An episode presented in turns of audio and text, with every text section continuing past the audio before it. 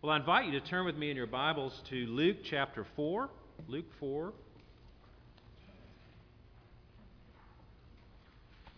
I'm moving back a little bit in our study of Luke. I thought this would be appropriate for the Lord's Supper, and it just kind of crystallized in my mind as I was uh, actually I was reading Matthew in my own personal devotional reading, and I was reading about the temptation of Jesus, and and I was like, well, I, I, I know I skipped that in Luke, but I'm going to go back and look at it uh, because I think it will really uh, minister to us uh, on this Lord's Supper uh, morning and be an encouragement to our faith today.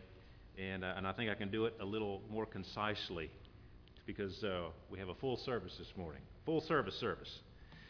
Well, let's hear now God's holy, inspired, and inerrant word. Jesus, full of the Holy Spirit, returned from the Jordan and was led by the Spirit in the wilderness for forty days, being tempted by the devil. And he ate nothing during those days, and when they were ended, he was hungry. The devil said to him, If you are the Son of God, command this stone to become bread. And Jesus answered him, It is written, Man shall not live by bread alone. And the devil took him up and showed him all the kingdoms of the world in a moment of time, and said to him, To you I will give all this authority and their glory, for it has been delivered to me, and I give it to whom I will. If you then will worship me, it will all be yours. And Jesus answered him, It is written, You shall worship the Lord your God, and him only shall you serve. And he took him to Jerusalem and set him on the pinnacle of the temple, and said to him, If you are the Son of God, throw yourself down from here. For it is written, He will command His angels concerning you to guard you, and on their hands they will bear you up, lest you strike your foot against a stone. And Jesus answered him, It is said, You shall not put the Lord your God to the test. And when the devil had ended every temptation, he departed from him until an opportune time. Well, temptation is something that is a part of everyone's life on earth. No one is immune from it, not even Jesus himself. And I find it interesting that people don't talk about temptation as much as they used to in our culture today. And I think that's because people have just given in to temptation, and no one really calls anything wrong these days. But Jesus' temptation is something that, from which we can get great encouragement. And uh, I want to give you three things today.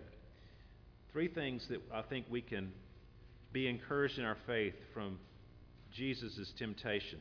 First, the pattern of Jesus' temptation, then, Jesus' response to the temptation, and then finally, the victory over Jesus, the victory he secured in overcoming temptation in his life. Well, first, we see a pattern here that I want to point out to you. Satan comes to him three times as he's there in the wilderness, fasting 40 days. Can you imagine that? I can't because I, I can hardly go a meal without, you know, miss a meal is d- tough enough. We've been on this diet plan, uh, and, uh, you know, it's a struggle, you know, for me to miss a meal. And uh, y'all, y'all knew what I looked like before, and I didn't miss very many, obviously. Uh, so, anyway, uh, Jesus is there, and uh, can you imagine the, the, first temptation that he is, he has brought uh, from Satan? If you are the Son of God, command this stone to become bread. And Jesus answered him, It is written, Man shall not live by bread alone. But the first thing that Satan tempts Jesus with is indulgence. Indulge your appetite. You know, eh, eh, get you some food, Jesus. And Jesus responds with Scripture. We'll see that. We'll talk about that in a moment. So, indulgence is the first temptation. And then he takes him up uh, and shows him all the kingdoms of the world in a moment of time. Uh, you know, Satan has free reign on this earth. Um, he doesn't have unlimited power. Only God has unlimited power, but God allows him, for only the only whatever whatever reason God knows, uh, allows him some freedom to operate in this earth. And, uh, and so he's got this power, these kingdoms that he's over in the world. And he says to Jesus that he will give the kingdom and all their glory to you, Jesus, if you will just bow down and worship me.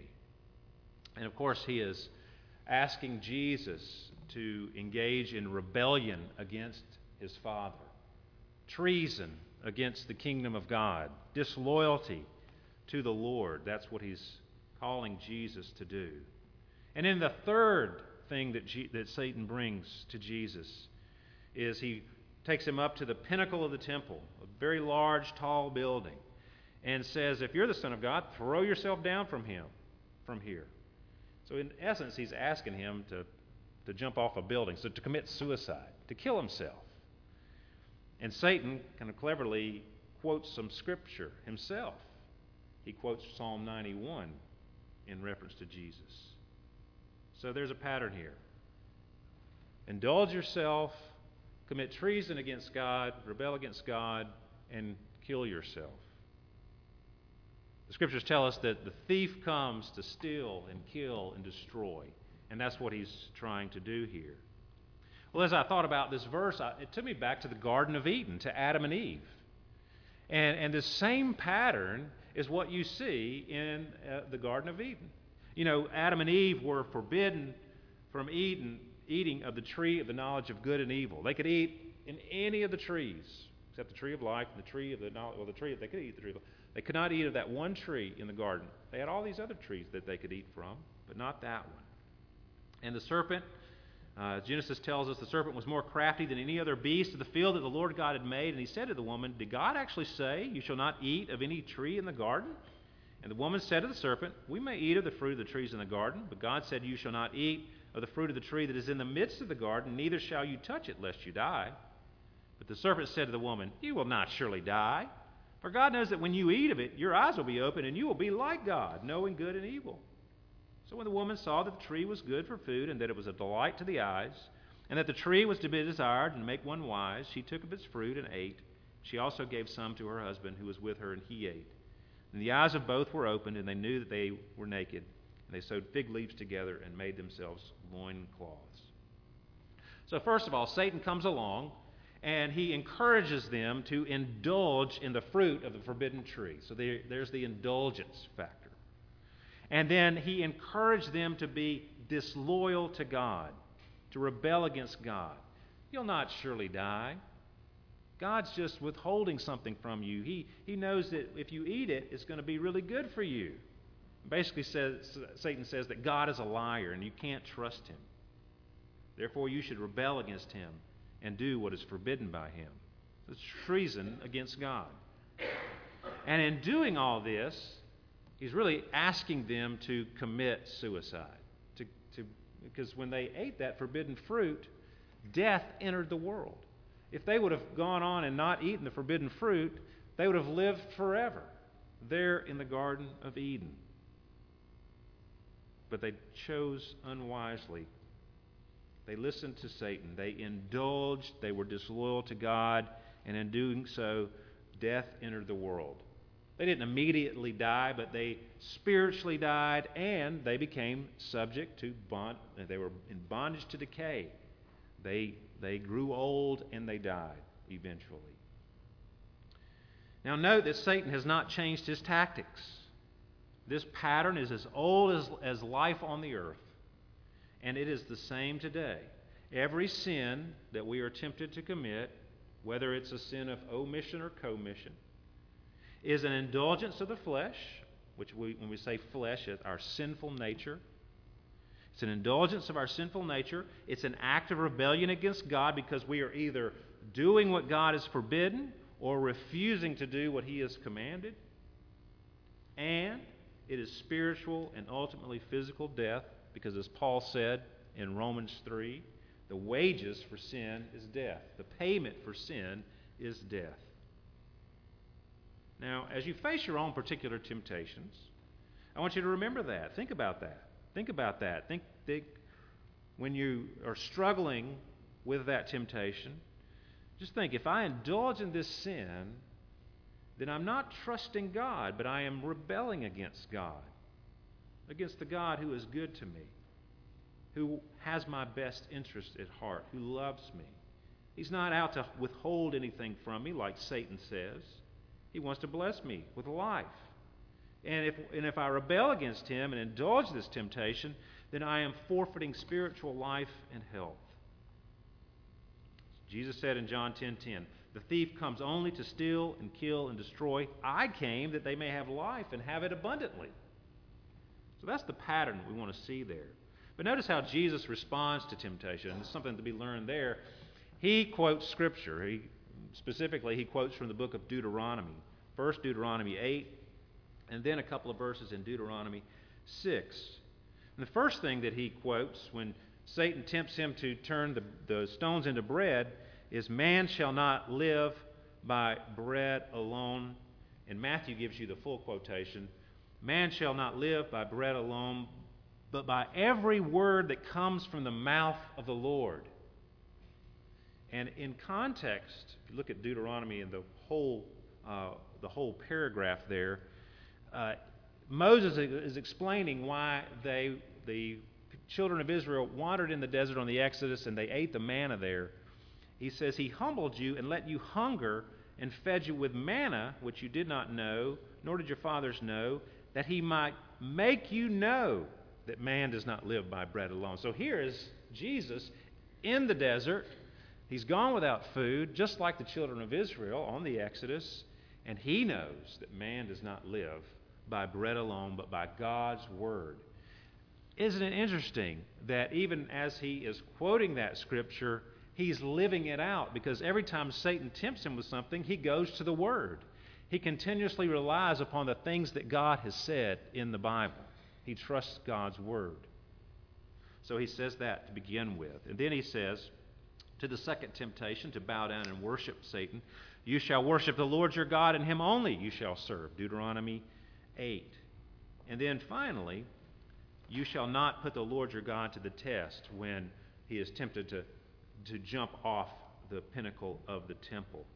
That's Deuteronomy 6. And interestingly, Satan, in that last temptation, he quotes from Psalm 91 that says, if you put that in context, Psalm 91 says, Those who dwell in the Lord, those who abide in the Lord, well, you, you, uh, he will command his, his angels concerning you. And on their hands they will bear you up, lest you strike a foot against a stone. So, guardian angels are promised there to those who abide in the Lord, who trust in the Lord. Well, by jumping off the temple, he's doing he's putting the God to a foolish test, and he's no longer trusting in the Lord. He's he's being foolhardy. He's doing something stupid, and he wouldn't be under that protection promised in Psalm 91. So you see there how Satan uses Scripture. He always, you know, and we're, we do this sometimes. We take Scriptures and and uh, we use it to justify ourselves and our sinful behavior sometimes. And the, the way that you can figure out that is does my use, does my action or inaction in my use of Scripture in justifying my action or inaction in, in re- response to this temptation, does it bring me closer to the Lord or further away from the Lord? Am I serving a, a selfish desire or am I serving the Lord in this? You'll notice every time Jesus quotes Scripture, it's God centered. You know, you will live by God's word. You will serve only God. You will not put the Lord to the test. So Jesus is completely focused on his Father and that relationship he has with God. And those scriptures are encouraging him in that faithfulness to the Lord.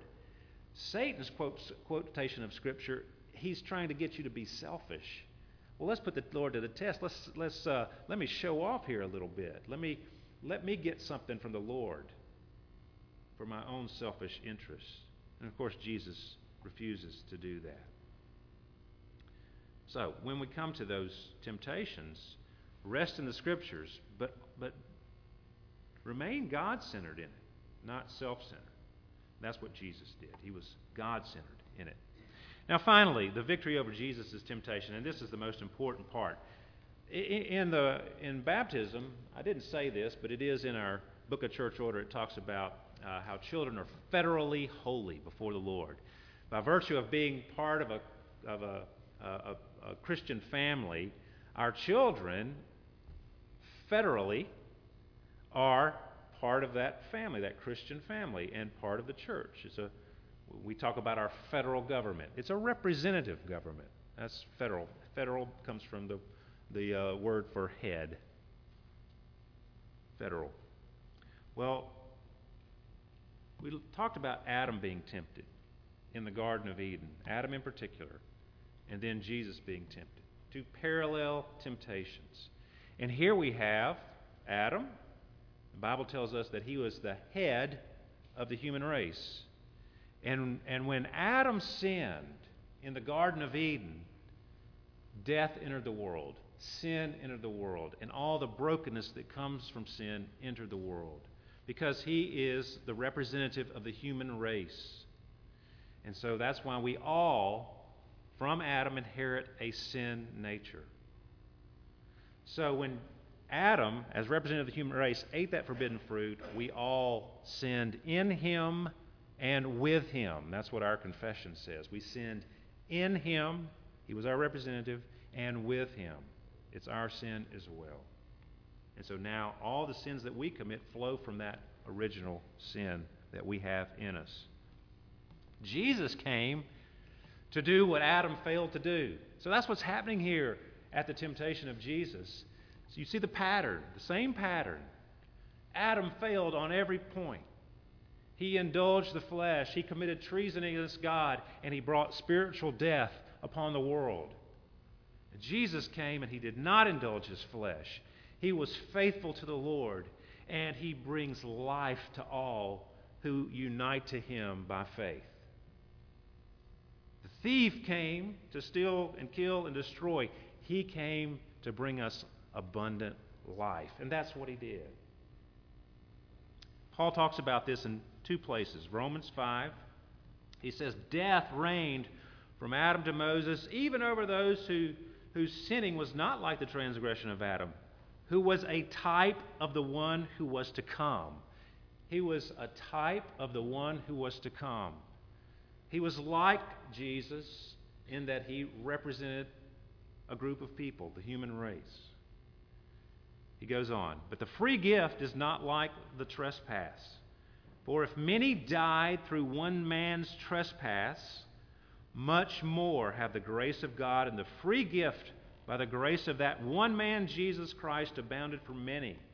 And the free gift is not like the result of that one man's sin, for the judgment following one trespass brought condemnation, but the free gift following many trespasses brought justification. For if, because of one man's trespass, death reigned through that one man, much more will those who receive the abundance of grace and the free gift of righteousness reign in life through the one man, Jesus Christ. Therefore, as one trespass led to condemnation for all men, so one act of righteousness, particularly the cross, when Jesus obeyed, the, obeyed his Father to go to the cross for us, that one act of righteousness leads to justification and life for all men.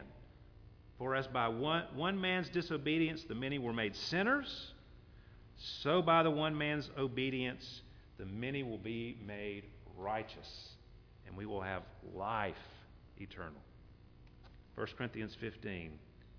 As by a man came death, by a man has come also the resurrection of the dead. For as in Adam all die, so also in Christ all shall be made alive. So that's the question for us today. By birth, we are all in Adam, united to him as human beings with a sin nature. By faith, we can be united to Christ. And all the benefits of Christ flow to us life abundant. Where are you today? That's the question. Are you in Adam alone? Or are you in Christ? That's what these sacraments point to.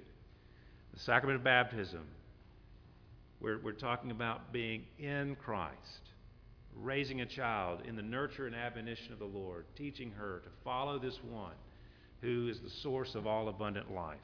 And as we come to the table today, the, the, the, the sacrament that Jesus has instituted, we come uh, as his people. That's who's invited to the table. Not just everybody. We'll fence the table, as we call it, fencing the table. We'll put a little hedge around it and say, Everyone's invited that is a true believer in the Lord Jesus Christ, someone who is putting their faith in Jesus. You're invited to come because you are part of that family. You are in Christ, you're not united to Him. And by being part of His table and His meal, you're invited into fellowship with Him. That's what that table's about. So, are you in Adam or in Christ? Are you united to Christ by faith? Turn from your sin and cling to Him, and life will flow to you forever and ever. Remain in Adam, and you get the results of his sin eternal death. Seems to me the choice is easy. Let's pray together. Heavenly Father, we thank you again for your word, and we pray that you would help us, Lord, to learn and to grow in our faith. And Lord, we pray that you would help us to be strengthened in that faith and in our love for you, our commitment to you, because your commitment to us Uh, is perfect. It is complete and total. You gave everything to save a people for yourself, Lord. We see that in the sacrament of the Lord's Supper. We, we rehearse your broken body and your shed blood on behalf. You gave everything, your entire life, for sinners such as we are, so that we might know abundant life. Lord, we pray that that would be impressed upon us today in the table. And we pray, Lord, that we would continue to feed upon Christ by faith in our hearts, that we might walk closely in that deep fellowship, that covenant relationship with you. Thank you for loving us, Lord. Help us to love you more. In Jesus' name, amen.